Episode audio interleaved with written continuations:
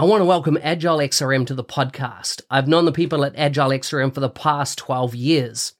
I've seen how their business process management tool can add massive value to complex organizational processes in sectors such as finance and government. If you have complex processes or a need for dialogues on the Power Platform or Dynamics 365, take a look at how this BPM tool can add value. You can find them at agilexrm.com or check out the show notes for more details.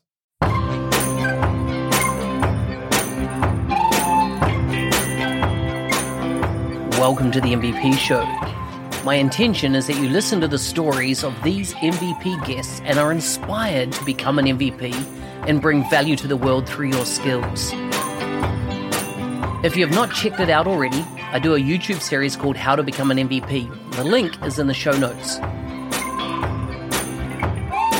With that, let's get on with the show.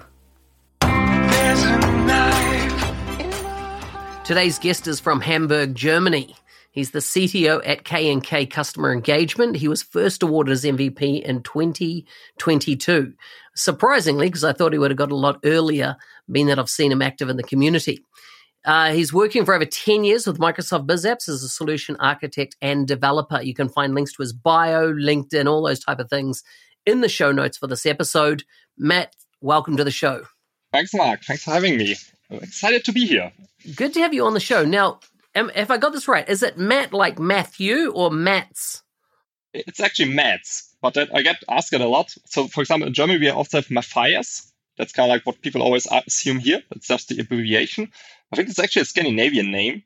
And I think my um, there was a famous tennis player uh, called Mats, um, and my dad was a big fan, so that's how I got ah, the name there. Ah, right, right. And so Hamburg, Germany, that's where you live. Yes, it's a big uh, it's a big port city, right?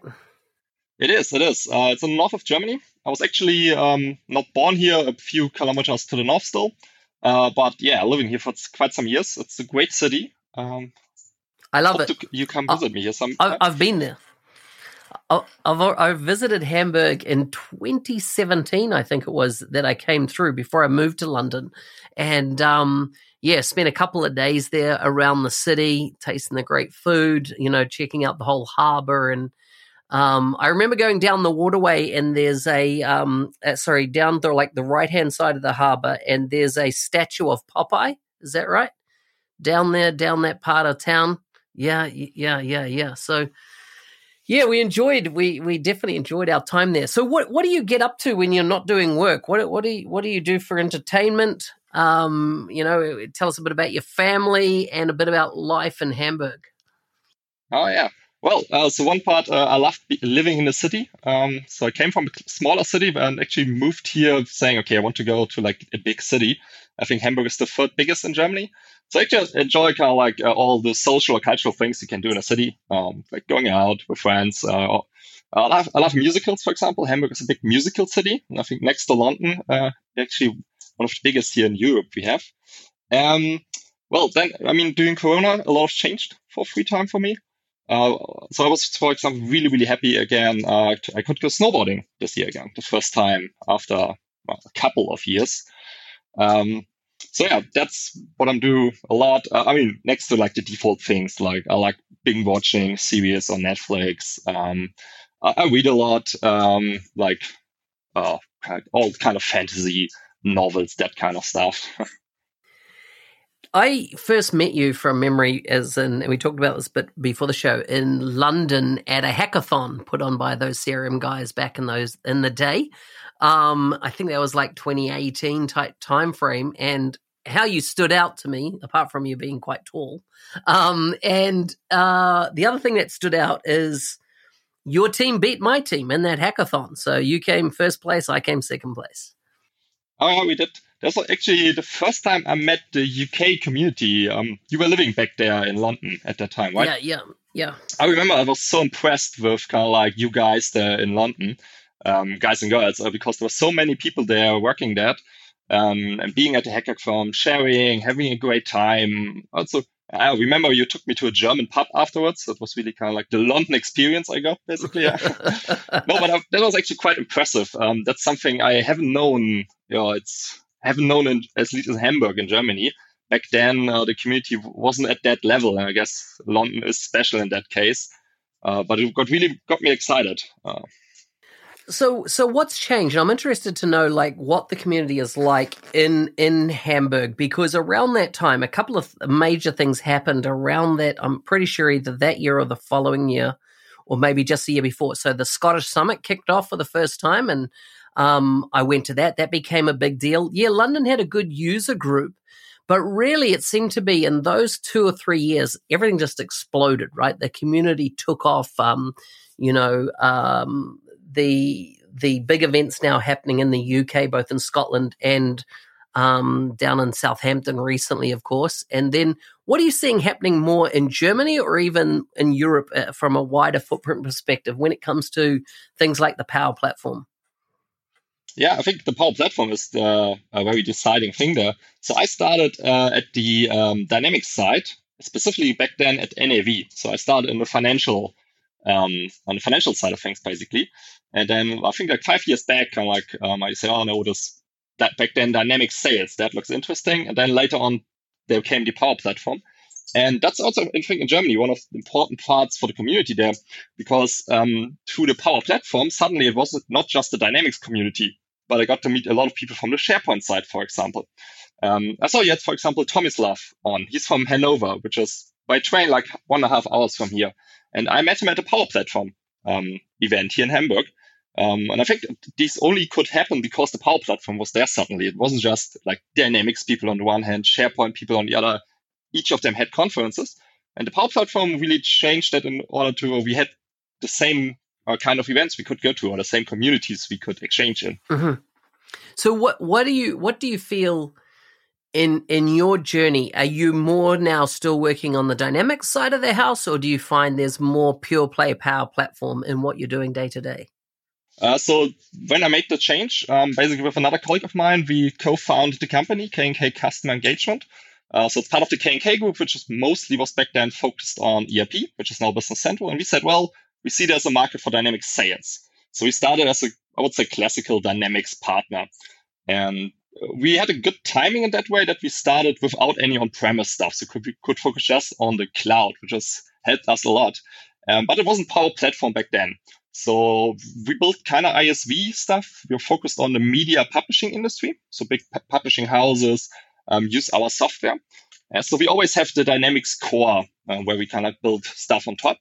But what we quickly dis- uh, discovered with the Power Platform that it helped us uh, expand our products to people where nobody would buy a Dynamics license for because it's quite expensive. So it's usually like the hardcore seller. They get the Dynamics sales license. And with the Power Platform licenses, we could kind of like bundle that in our products and also and kind of like extend or expand um, the footprint or how many people were working with the software. And so nowadays, I feel like we're shifting more and more, doing a lot more with Power Platform than we used to because there are a lot of cases where it just works very good. Uh, for example, having these canvas apps, embedding them in these model driven apps and do, being able to do use cases which you hadn't or couldn't do in just model driven first party apps. Um, so it's still a lot of dynamics for me, but um, Power Platform is gaining on that or gaining traction. And are you generally always using the Dataverse or are you using other data sources as well? Yes, I'm a very committed fan of the Dataverse. So that's a lot of uh, discussions or Twitter debates on that. But uh, I like the Dataverse a lot. I think it increases your development speed by uh, a huge amount. Um, obviously, it's a great database. There's a lot kind of like hands off. You don't have to worry about backups, that kind of stuff. There is a license obviously attached to it. But I would say like I'm coming from the dynamics side of things. So the Dataverse licenses always seemed like really, really cheap to us because we were used to the first party licenses and looking at that we are like oh well this is almost for free let's use that mm-hmm. Mm-hmm. it's so true T- just back on on the community tell me about the, about the community in germany uh, you know uh, what are you seeing uh, I think it get, got a lot of traction during the last years. As I said, um, when I was in 2018 in London, um, there was community going on, but it wasn't on the same level and it was more regional. Uh, nowadays, there's a lot more going on with um, user groups popping up. All around the corner. Actually, I'm quite happy. Like uh, in two weeks, I will speaking at the Hamburg user group, um, which a fellow MVP has got going here. Um, also, Cologne has a user group now. Hanover. So there's a lot. Uh, Munich is also a big part there. Um, also, there are more communities happening. And I feel like for Germany, it's um, it's maybe different than, for example, New Zealand or London, because um, a lot of people here like to have content also in German language, not just in English. So obviously we have people doing both, but you always, and I can understand that it's easier, especially if you get into a new topic, to discover or consume uh, content in German. And that's also where I feel like some MVPs say, well, well, we decide we do content in German. But obviously, a lot of people don't know them because they are just known in Germany. They're pretty popular here. But outside of Germany, everyone's like, oh, yeah, I think I heard about them. But the thing is, is that you, you know, I think it's important that you do, if you know, as much as possible in your native language. You know, if if if you're Spanish speaking, you should do it in Spanish. If you're Portuguese, you should be in Portugal. I think that there's been too much of, um, and also kind of people worried about, oh, my English is not good, so I can't contribute or can't engage. But I think people naturally pick up and learn better in their native tongue, right? So I think it's great that you're doing it in German, and it should be that. Yes, they might not have the global exposure yet, but you know, um, I think that's even changing. I think that you know Microsoft is seeing as an, and I'm talking about the team that award MVPs. They're starting to see the nuances in the different uh, geographies where people are having a massive local impact. And the whole idea of the MVP program was always about local impact you know, in, in its early days is that you're an extension of Microsoft into markets that they might not have a big footprint in. So I, I think that's great. I think it's great. So do you guys run any kind of um, events in Germany around, you know, power or dynamics? Oh, yeah, there are quite some. Um, not the same scale as you mentioned, South Coast or Scottish Summit. I hope yet, uh, but it's it's it's growing. But uh, it's not on the same level, but uh, I like to see how it's um, also Microsoft, for example, you mentioned that is more and more invested. Uh, we just had Ignite, and I think that's the second year that Microsoft has done these local or regional spots, right, where we had content uh, in German. That was actually quite nice. Um, I had a session there in German because otherwise, to be honest, um, so my blog is on English. I do most of my speaking in English, kind of like because I got to the community through the London connections mostly. Uh, so that's actually one of the points I'm trying to do more. And um, what I like about the other German MVPs because they are much better connected here in Germany, which is great because that will increase our community here. Yeah, uh, in Germany. Yeah, so true. What what are you most focused on at the moment? Like, what excites you about where Microsoft is going with the technology? What what uh you know, if we looked at the next three to six months, what do you think you'll invest your time in? Um, from a from a skills development perspective? Uh, actually, at the moment, it's Azure. Um, so basically, kind of like I always like to have side projects. Um, I'm really kind of like interested in ten different things at a time. And at the moment, um, I'm doing a lot with Azure because um, I see that it's a cool, uh, like it's cool to kind of like coming from TechPoint, as you can tell, it's cool to double around with that. You have a lot more possibilities there, uh, but it also integrates really nicely um, with Dataverse and kind of like extend where you hit limits, which is naturally for a low code, no code, and then you, but you can still extend it then with Azure. So that's something where I'm personally at the moment um, spending quite a few of time uh, learning different stuff. Um, so for example, I mentioned my blog, which uh, hasn't got a lot of love uh, block-wise latently. Uh, but what I'm doing at the moment is I'm looking, for example, at these uh, Jamstack things, um, similar to Azure Portal. So you can kind of like build up Azure Static Site, uh, Static Web Apps, uh, cool stuff, blocks them. And uh, it's, it's quite nice, um, kind of like as an also uh, sounds a bit strange, but uh, kind of like next to my day job where I do like Dynamics Power Platform really focus on, it's something else to do. Uh, and I like I like to do that at the moment. So I think that's probably the next year, half a year, where a lot of my focus will be. I like it. I like it. What what excites you at the moment about what Microsoft's doing in the Power Platform space? What um what new features do you see coming that you're you you are looking forward to? Um, I would say it's um, integration or the embedding of the different parts the, of the Power Platform into each other. Um, like five years back when Power Platform Cup, or also when the Dynamics brand was invented, it was basically a marketing label on top of different products Microsoft had, which made it quite hard kind of to explain to somebody why they wouldn't really work nicely well together. And that's changing a lot. Um, I mentioned model driven app and canvas apps. Um, or also Power BI. That's something um, we also in our products use a lot. That we don't just say it's just the model driven app or it's just a canvas app, but it's it's them together. And then you embed a Power BI report on top of that.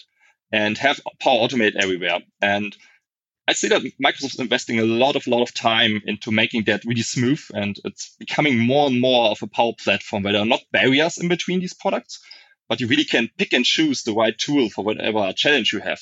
That makes it even more powerful, and also kind of like saying, as, as for example, more like a generalist it's it's easy to get into these different parts. You don't need to be a specialist in Power BI to embed it in your Dynamics app if you just want to have a bit of reporting in there. Yeah, yeah, exactly, exactly. So yeah, that's that's a very good point. That that whole integration story and using all the pieces.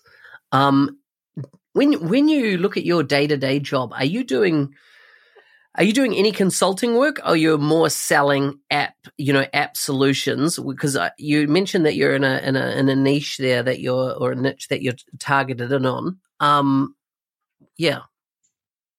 Yeah. No, um, so as the CTO, I'm mostly uh, responsible for our product. Um, so we have basically a core product uh, we bring to different pro- uh, projects. But I work also a lot in these projects because um, hand, I like it a lot. And especially this um, connection or when you go into exchange with your actual customers, what do they actually need? Uh, not what you thought would be a cool feature and shows them really excited. They're like, hmm, well, I don't see the value in that. And getting in these discussions and see also in the day to day job what small things might be improved, which make their life a lot, lot easier. Um, so I do that a lot as well um, because I like it a lot. It's fun. And I think it's also quite important um, if you really want to do these products well, you need to understand how your users work and think. And you can only do that if you talk to them, not if you just look at them from the outside and think what they might think. Yeah, so true. If people, and I don't, you know, you've been an MVP for um, a couple of months now. What's what's what changed in becoming an MVP for you? Well, I'd say at the beginning it was a bit kind of like shocked at how much information gets thrown at you. Uh, kind of like there's a new Microsoft newsletter distribution list you get on. There's a new Slack group you get invited to. Um, so that's quite, it's quite a lot at the beginning to process. Also figure out okay what to do when. Um, I don't know how many nights I'd spend trying to catch up with all the stuff there. At some point, realizing okay that's not a sustainable way. You kind of pick and choose uh, what you can do there. Uh, so that was definitely something. Um, what also excited me a lot was uh, actually the community of MVPs. I think that's a big advantage of the whole program.